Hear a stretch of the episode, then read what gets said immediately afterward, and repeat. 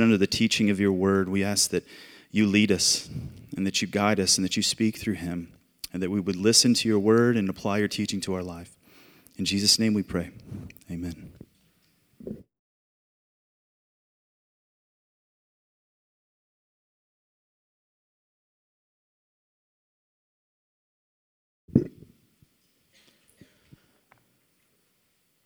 Reading from God's Word, 2 Timothy 2 14 through 26. Remind them of these things and charge them before God, not to quarrel about words, which does no good, but only ruins the hearers. Do your best to present yourself to God as one approved, a worker who has no need to be ashamed, rightly handling the word of truth. But avoid irreverent babble for it will lead people into more and more ungodliness, and their talk will spread like gangrene. Among them are Hymenaeus and Philetus, who have swerved from the truth, saying that the resurrection has already happened. They are upsetting the faith of some, but God's firm foundation stands, bearing this seal The Lord knows those who are His and let everyone who names the name of the Lord depart from iniquity. Now, in a great house, there are not only vessels of gold and silver, but also of wood and clay, some for honorable use, some for dishonorable. Therefore, if anyone cleanses himself from what is dishonorable, he will be a vessel for honorable use, set apart as holy, useful to the master of the house ready for every good work. So flee youthful passions and pursue righteousness, faith, love, and peace, along with those who call on the Lord from a pure heart. Having nothing to do with foolish, ignorant controversies, you know that they breed quarrels. And the Lord's servant must not be quarrelsome, but kind to everyone, able to teach, patiently enduring evil correcting his opponents with gentleness. God may perhaps grant them repentance, leading to a knowledge of the truth, and they may come to their senses and escape from the snare of the devil after being captured by him to do his will. This is God's good word for us.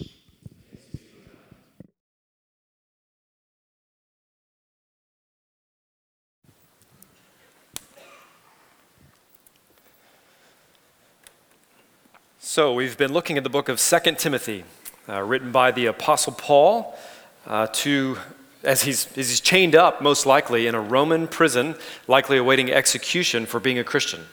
And as we've listened to Paul's last words, we're listening to his final letter to his faithful protege, Timothy, whom he loved like a son. And as Paul is anticipating the end of his own life, he wants to write and encourage Timothy to carry on in his life and in his ministry, to endure, though it will be really, really hard. And so, in this section of the letter, Paul's going to give Timothy and us a set of key character qualities that should mark the life of a Christian. Uh, almost like if you're looking for certain qualities or required skills for a job, you know, or a posting on, on a job description. A lot of people have considered new or different jobs, especially during and after the pandemic you know, just to see what's out there. And maybe there's something better. And if you start looking online, uh, you can find some pretty zany requirements for some job postings. I started looking, not for me personally, just, you know, for the sermon uh, research thing. And um, yeah, you'll find some stuff like requiring three to five years programming experience in an application that was only developed a year ago. So that's going to be kind of hard to do. Or a reverse internship where you pay the company $15 an hour to work for them. Uh, my personal favorite maybe was one that was looking for a Latin teacher that was a native Latin speaker. Last I checked, Latin is a dead language, so yeah, I, I don't know. That's going to be hard to fill. Or an accounting job that required you to lift 50 pounds. Talk about crunching numbers, if you know what I mean. Uh, and a job that said you would not be hired if you were known to complain smoke, be boring, monotone, or mean to children. So, uh, but the job requirements that Paul gives to Timothy and to us are much more substantive than these. uh, Paul gives us three key qualities that you might say for a Christian minister. And when I say a Christian minister, I mean that term most inclusively. Uh, we've used a question and response here a couple of times now where I ask, Who are the ministers at North Wake? And you say, We are. and I was thankful that that actually happened. Yeah, I was a little nervous. So, yeah, I ask, Who are the ministers at North Wake? And you say, We are. We are the ministers at North Wake. This is not to say that Scripture doesn't reserve leadership roles for like pastors and elders, uh, pastors slash elders, or deacons. But it is to say that all Christians, in a real sense, are ministers of the gospel. We serve up the gospel, the good news of Christ, to others. It's all of our responsibility at some level. Now, if you're here today and you're listening and you're not a Christian, uh, I hope that this passage can still help you. I hope it can help you have a better idea of what Christian people are supposed to be like, of what the Bible calls us to be, even when we struggle to fully embody it. So, let's take a look at these. Let's take a look at these character qualities for those of us who are called to be servants or ministers of Christ. This passage very simply gives us three. Uh, first, it shows that we ought to be keen. Second, that we ought to be clean. And third, that we ought to be kind. So, first, keen or focused. We should be keen or focused. Second, we should be clean or pure. And third, we should be kind or gentle. First, be keen. Uh, verse 14 of chapter 2, Paul says, Remind them of these things and charge them before God not to quarrel about words, which does no good, but only ruins the hearers. Do your best to present yourself to God as one approved, a worker who has no need to be ashamed, rightly handling the word of truth. But avoid irreverent babble, for it will lead people into more and more ungodliness, and their talk will spread like gangrene. Among them are Hymenaeus and Philetus, who have swerved from the truth, saying that the resurrection has already happened. They are upsetting the faith of some, but God's firm foundation stands, bearing this seal. The Lord knows those who are his. And let everyone who names the name of the Lord depart from iniquity. So, what do I mean when I say that a Christian or a disciple of Jesus must be keen or focused? I think here Paul is telling Timothy not to get caught up in arguments about words, but to focus on, to do his best to rightly handle the word of truth the message of the gospel, the good word of salvation through Jesus Christ. Timothy is not to give his time and energy to getting caught up in every new debate and argument that's out there, but to make sure that he rightly understands and uses the word of truth. So you might think of it like this a Christian minister or a Christian worker concerns himself with the word, not with words. Quarreling over words this means like word battles or word fights. And Paul says you should charge the church before God. Charge them before God, not to get into these. Now, as I read that, of course, it makes me wonder uh, well, how do I know which controversies are worth wading into and which kinds of things are just word fights? You know, which kinds of things are important enough to argue over? If you think about it, Paul himself was not afraid of controversy or argumentation when the time called for it. But I think his passage here does give us some guidance on what kinds of discussions matter and then which should be avoided. So, maybe a few guiding questions that this passage might bring out for us. First, is this a major issue or a minor issue? Is this argument really just a quibble over semantics or words? Is it just a word fight? Or is it a substantive matter of truth? That would be one question you could ask. Second, you could ask is this a God oriented concern or conversation? Or is it, verse 16, he calls some of these arguments irreverent. Other translations will render that godless. Godless controversies, where God's not really taken into account here. He's not at the center of the picture. And then, third, you might ask well, is this a matter that Scripture speaks clearly to, or is it really just speculative? Later in this passage, Paul will warn us about what he calls foolish, ignorant controversies. In other words, things we really don't know about. In his first letter to Timothy, just before this one, he'll tell Timothy to avoid myths, endless genealogies, speculations, and vain discussion. Things Scripture doesn't really speak to, they're speculative. So ultimately, Timothy will know what things are worth debating if he will focus on doing his best, verse 15, to present himself to God as one approved, a worker who has no need to be ashamed, rightly handling the word of truth. So, avoiding arguments about words and focusing on the word. Now, this rightly handling, this means straight cutting. It means skillfully knowing how to lay out the message of truth for yourself and for others. You might think of it as kind of like working with a skill saw. If you don't know what a skill saw is, I brought one from my house. It is not plugged in. See, we're good. We're good here. This is a skill saw, or I guess some people might call it a, a circular saw. Now, when I was younger, I did uh, a lot of work with a small town pastor named Mr. Roy. Most people called him Brother Roy. I called him Mr. Roy. Uh, but he was a part time pastor and a part time carpenter, handyman. Mr. Roy could build anything or fix anything. He's, he's over 70 years old now, and I'm sure he could still work circles around me. And I remember one day we were getting ready to cut uh, a sheet of plywood to go down for some subflooring or, or something like that. And I asked Mr. Roy, Do you want me to set up the table saw, you know, so we can get a straight cut down this plywood? And he had a skill saw in his hand. He drew a line on the piece of plywood. He said, No, I think, I think I'll just cut it with this. I'm like, okay, here we go. And man, Mr. Roy looked down that line and he free handed ripped a straight, perfect line down that piece of plywood. And, which is a lot harder to do, by the way. If you've never done it, take one of these, get a piece of plywood, and try to just draw your line and cut straight across the wood. I was doing something like this the other day. Uh, we had a, link, uh, a leak under our sink that caused a little bit of water damage, so I had to replace a piece of plywood under our sink. And I thought about Mr. Roy cutting that piece of plywood. Should I say, you know what I'm going to do? Take this skill saw right here. I'm cut a straight line down that piece of plywood. My line did not look like Mr. Roy's line. It was a little swervy, curvy, because he had had a lot of practice a, a lot of practice. They call it a skill saw because it takes skill to cut with it, which I did not have. But Paul's saying that right handling, straight cutting the word of truth, is something you need practice at.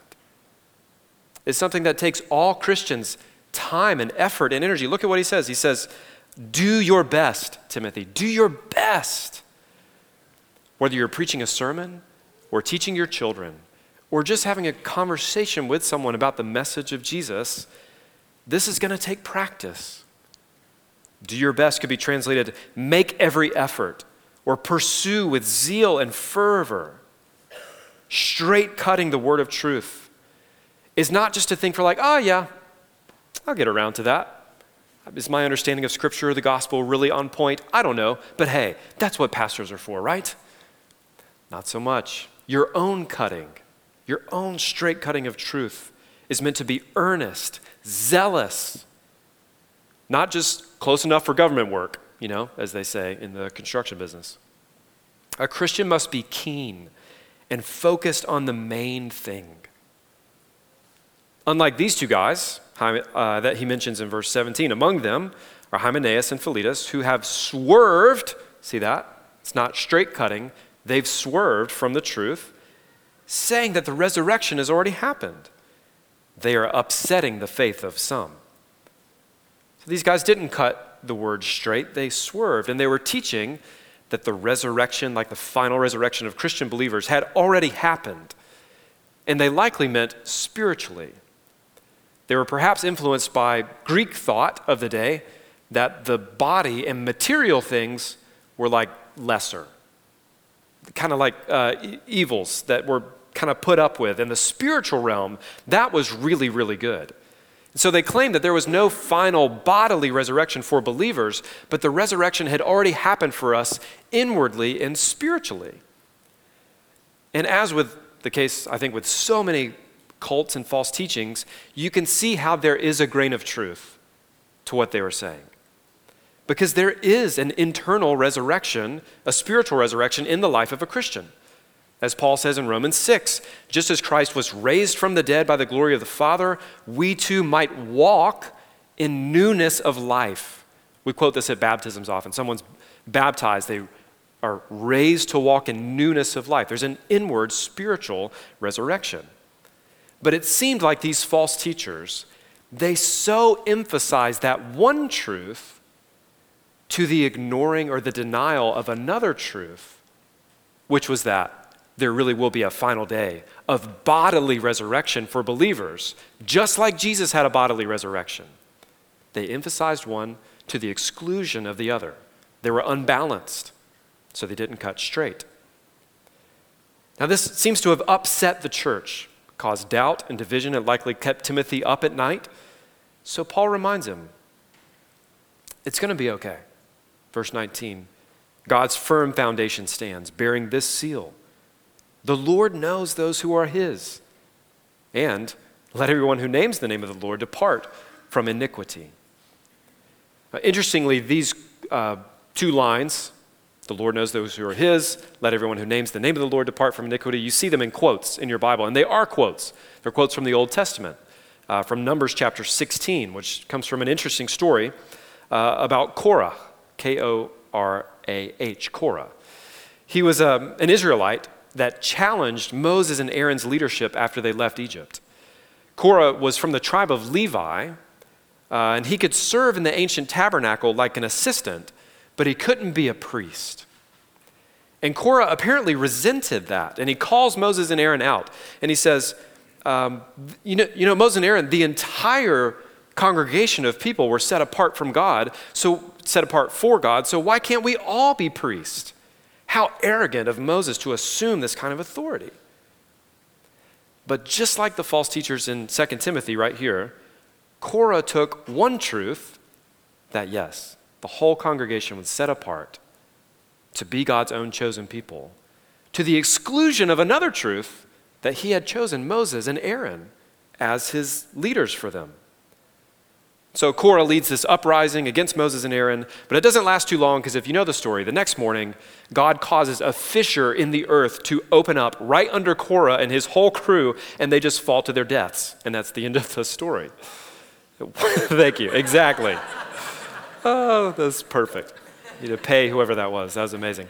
So I think this is Paul's way of telling Timothy, man, hey, don't worry too much about these guys. God has a way of delineating who belongs to him. Just stay clear of them and stay focused on the main thing rightly handling, straight cutting the word of truth. Be keen or focused. So, what about you? What about us? Do you tend to major on the minors or minor on the majors of the Christian faith? Do you get caught up in foolish, speculative debates?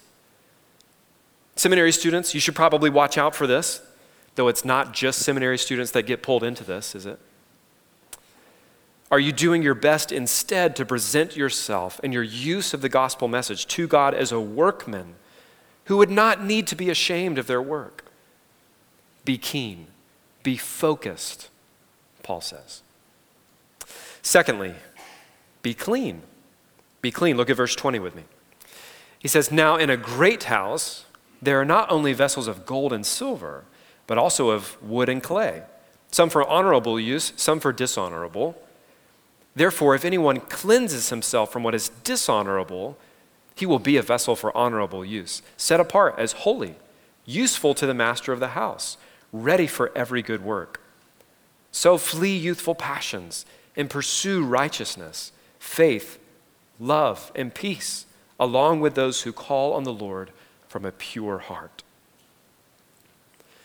So Paul changes his emphasis or his metaphor and his emphasis slightly from that of a workman to a vessel, like a utensil or a bowl or a platter or something like that. He says, you know, in a big house, like a mansion, there's all kinds of all kinds of dishes. Some dishes are the fine china for serving, you know, up dinners for weddings or parties or special meals at family gatherings. And other dishes are used to throw out the scraps. They're used for composting. Or worse. His point is this which one do you want to be? Do you want to be useful to God with your life? I mean, really, is that something you're interested in? Being useful to God. John Stott writes No higher honor could be imagined than to be an instrument in the hand of Jesus Christ, to be at his disposal for the furtherance of his purposes, to be available whenever wanted for his service. You know, perhaps sometimes we take it as a privilege or take it for granted, take the privilege for granted that we belong to Jesus and to be used in his service. I mean, this is truly a privilege. It's not a right or an expectation. Do you want your life to count for something good, for something eternal in God's kingdom? Well, then Paul says if you do, the essential quality is not that you be smart, articulate, good looking, or even particularly gifted or charismatic, but that you be pure, clean, wholehearted, a person who loves God in public and in private, not duplicitous, not perfect, but not duplicitous, integrated. In other words, for a Christian, character matters. Uh, Pastor Bryan Chapell points out that you know this saying "character matters." It's kind of a debated saying these days, especially in politics, where sometimes character and competency uh, sometimes get pitted against each other. You know, the, the Chapell writes, the analogy gets made: Who would you rather have at the control of the plane? A competent pilot with moral weakness, or an incompetent pilot with moral character? If you had to choose. But Chapell writes, he's like, well, this is kind of apples and oranges because, you know, leading a state or a nation is a different thing from flying a plane. Plus, even if we grant that, what happens if the plane crashes in, anyway in the Pacific, and then the immoral pilot is the one who's in charge of rationing the survival uh, kits to everyone, or he's the one that decides who gets to stay on the raft when, they, when you run out of room? Maybe you do want a pilot with good character after all. Or what about your doctor? person of integrity, would you prefer? or your car mechanic? You want them to tell you the truth? Doesn't integrity matter most when there's something on the line that you hold dear? Paul says, not just what about a pilot or a politician or a physician? What about for a Christian? For a Christian, character matters most because it matters to God. So, Paul says in verse 22 So flee youthful passions and pursue righteousness, faith, love, and peace, along with those who call on the Lord from a pure heart. Flee these things, he says, which means, if you didn't know, run away from, seek safety in flight from youthful passions Different translations will render this differently. Some will say the temptations of youth. This is most commonly rendered uh, youthful lusts, which seems to at least imply sexual temptations, though I think the context here would suggest this is broader than that, which I'll expand on in just a second. But I think sexual temptation does apply here, and especially for us when sexual temptations abound in our day and age. I mean, to keep one's mind and your eyes and your body pure can seem an impossible task. Uh, C.S. Lewis called sexual morality the most unpopular of the Christian virtues. Because we live in an era that's totally inundated with sexual imagery and advertising. I mean, for one, there's a lot of money to be made off of that if we keep our sexual instincts inflamed. So it can just seem, it can seem futile these days to even try young people especially, to protect your mind and your body and your eyes from what is impure. Lewis goes on to write, though, he says it can be done. He says, in war, in mountain climbing, in learning to skate or swim or ride a bicycle, even in fastening a stiff collar with cold fingers, people quite often do what seemed impossible before they did it. It is wonderful what you can do when you have to. We may indeed be sure that perfect chastity will not be attained by any merely human efforts. You must ask for God's help. After each failure, ask for forgiveness, pick yourself up, and try again. Very often, what God first helps us towards is not just the virtue itself, but just this power of always trying again. For however important chastity or courage or truthfulness or any other virtue may be, this process of repentance trains us in habits of the soul which are more important still. It cures our illusions about ourselves and teaches us to depend on God. The only fatal thing is to sit down content with anything less than perfection. So, what about you? Are you fleeing from sexual temptation or are you flirting with it? Rosaria Butterfield writes If you bring the baby tiger into your house and name it Fluffy, don't be surprised that if you wake up one day and Fluffy is eating you alive. That's how sin works, and Fluffy knows her job. So keep fleeing, keep repenting, keep confessing, keep fighting. For many years now, every night at 9 p.m., this verse has popped up as a reminder on my iPhone. It says, Flee youthful passions and pursue righteousness, faith, love, and peace, along with those who call on the Lord from a pure heart. Maybe that scripture would be a good reminder to go on your iPhone too. I don't know. But as I said here, um, youthful passions likely refers to more than just sexual temptation. Uh, because the context of the section is actually about what? It's mostly about words, it's mostly about conflict, debate. Again, Bryan Chapell, he suggests um, a few things that we might consider youthful passions in this sense. Things like impatience.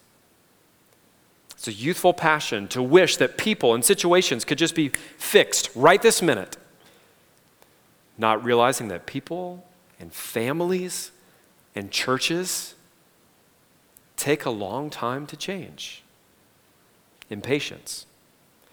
Um, maybe harshness would be a youthful passion, a tone of voice, or a facial expression, or offensive nicknames that seek to put others down and control them rather than serve them. Impatience, harshness, maybe contentiousness. Or as a younger person, you love debate. You love winning. If you smell blood in a debate, you're like a shark, you know? You love to get a good put down or a slam dunk on somebody in a verbal, in a verbal exchange. And your speech is most often punctuated with the conjunction but. Yeah, but, ah, but my point is that, but, but, uh, this is again and again and again. You might add to his list cockiness, arrogance, unwillingness to listen or to receive correction, hot takes, and snap judgments. These are youthful passions that the church is urged to run away from. And not just run away from them, but to run towards something else. You see that? Does it just tell you start running somewhere? He gives you somewhere to run. He says pursue, which is a strong word used in like hunting, for chasing, even used for Paul when he was persecuting Christians, that he pursued them. So he says to pursue a life of righteousness, godly conduct. Pursue a life of faith, simple trust in God through life's up and downs. Pursue a life of love, love for others that persists. Pursue a life of peace, harmony with others, seeking to always get along so far as it depends upon you, along with others who call on the Lord from a pure heart. Be clean, he says. Be clean. And then, third and last, be kind. Be kind. Verse 23. He says, Have nothing to do with foolish, ignorant controversies. You know that they breed quarrels. And the Lord's servant must not be quarrelsome, but kind to everyone, able to teach, patiently enduring evil, correcting his opponents with gentleness. God may perhaps grant them repentance, leading to a knowledge of the truth and they may come to their senses and escape from the snare of the devil after being captured by him to do his will. Be kind. You know, it's really tempting to get sucked into responding like for like when someone starts a quarrel with you in person on Facebook, or just in your mind. But Timothy is told to take the high ground and to be kind to everyone, teaching them rather than trouncing them, winning persons instead of trying to win arguments. Uh, late pastor and writer Eugene Peterson, he wrote about walking in Yellowstone Park with his wife and three children. He said, As my family and I were walking in a mountain meadow in Yellowstone Park, there was a little boy of four or five, about 30 yards out in the meadow, picking exquisite alpine flowers. You're not supposed to do this. It's against the rules to pick flowers in National Park. I was outraged. I yelled at him, Don't pick the flowers. He just stood wide eyed, innocent and terrified. He dropped the flowers and started crying. You can imagine what happened next. My wife and children, my children especially, were all over me. Daddy, what you did was far worse than what he did. He was just picking a few flowers, and you yelled. You scared him. You ruined him. He's probably going to have to go to counseling when he's 40 years old. And my children were right. You cannot yell people into holiness, you cannot terrify people into the sacred. My yelling was a far worse violation of the holy place than his picking a few flowers. Later, I had plenty of opportunity to reflect upon this, reminded, as I frequently was, by my children. He says, I do this a lot. I bluster and yell on behalf of God's holy presence instead of taking my shoes off myself, kneeling on holy ground, and inviting whoever happens to be around to join with me. The Lord's servant the Lord's ministers must not be blustery, quarrelly people, but kind to everyone, patiently enduring evil, which means patient when wronged, patient when offended. I like to think of myself as a fairly patient person, but it's a lot harder when you're offended, isn't it? William Barclay says, um, There may be greater sins than touchiness, but there is none which does greater damage in the Christian church. Touchiness, irritability, being patient when wronged. Paul is instructing Timothy and us to live out the proverb a soft answer turns away wrath, but a harsh word stirs up anger. Timothy must correct his opponents. Yes, he must do that. Correct your opponents, he says, but with gentleness. Why? Why be gentle? Why be kind? Look at verse 25 and 26. It's because those people aren't really his enemy. They're not even fully in their right minds. They're, they're held captive by evil. Paul says they're deceived by the devil himself. This doesn't lead Timothy to hate them as some sort of demonic, these people as demonic figures, but rather to have empathy and love for them because this means that people are never our ultimate enemies.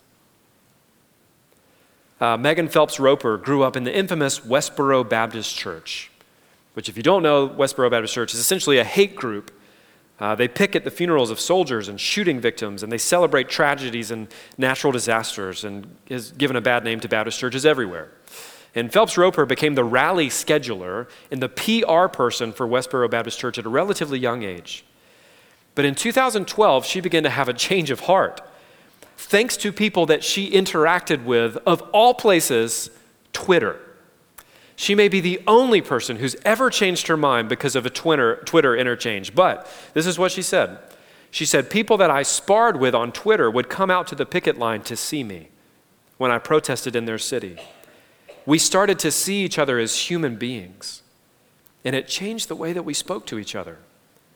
It took time, but eventually these conversations planted seeds of doubt in me. After she left Westboro Baptist Church, she was totally shunned and rejected by that church and by her family, but she found herself embraced and loved by many of her former opponents. She said, They came to me with pointed questions, tempered with kindness and humor. They approached me as a human being, and that was more transformative than two full decades of outrage, disdain, and violence. Why be kind? Why patiently endure evil? Not just because it's the right thing to do, which it is, but it's also the greatest hope you have for seeing someone else's heart change. Paul's great hope is that Timothy's detractors will actually come around, that they'll repent, perhaps especially in light of Timothy's kindness. Which makes sense. Wasn't it God's kindness that led you to repentance? That finding instead of a hammer of judgment coming down on you, you found that He let the hammer of judgment nail Him to a cross in your place. Isn't that what changed you? Paul would elsewhere write the same thing in uh, the next book, Titus chapter 3. He says, Remind them to speak evil of no one, to avoid quarreling, to be gentle, and to show perfect courtesy toward all people. Why? For we ourselves were once foolish, disobedient, led astray, slaves to various passions and pleasures, passing our days in malice and envy, hating one another and hated by others. But when the goodness and loving kindness of God our Savior appeared, He saved us, not because of works done by us in righteousness, but according to His own mercy. Why be kind? Because this was all of us. We were foolish. We were slaves. And Christ had loving kindness on you. Christ is the truly kind servant. He is the truly pure vessel, and he is the truly keen workman above all workmen. John Stott, John Stott writes, and I'll close with this. He says, So meek was Jesus in his ministry that he would never shout or make a noise and so sensitive that he would deal gently with people whose courage had been bruised and whose faith had been burned low. And when people rose up in opposition to him, he did not resist or retaliate. He gave his back to the smiters, his cheeks to those who pulled out his beard, his face to those who spat upon him, and eventually allowed himself to be led like a sheep, silent and unresisting to the slaughter. Such was Jesus of Nazareth, the Lord's servant par excellence who described himself as gentle and lowly in heart. And this same meekness and gentleness of Christ must characterize all who claim to be the Lord's servants today. So, as we approach this table, we admit once again our need for forgiveness for the many ways that we have not represented Christ well, that we have not been focused or keen that we have not been pure. Perhaps we have not been kind. But we receive here today, once again, the forgiveness of our Lord, who paid for our sins by his blood. And we receive, once again, through the teaching of his word and the fellowship of the saints, strength to live for him again. For only in him and through his transforming work in our lives can we live like him to be keen and clean, to be kind. So we approach this table today for forgiveness and strength to live the life that Christ has called us into. If you're here today and you're not a Christian or you're not walking in earnest faith with Christ, then we would ask that you not take the Lord's Supper today, but that you would take the Lord Himself. He offers Himself to you in loving kindness, even today. Uh, for those who are taking the Lord's Supper, as usual, if you'll use the, the wall aisles and the center aisle to approach the table, and then these other two aisles to return to your seats. Um, and I'll lead us in taking the Lord's Supper all together once everyone has been served the elements. And if you uh, have trouble approaching the table and don't have someone to bring the elements to you, if you'll just raise your bulletin after I pray, and there will be some folks in the back that will bring that to you uh, as I'm praying. So.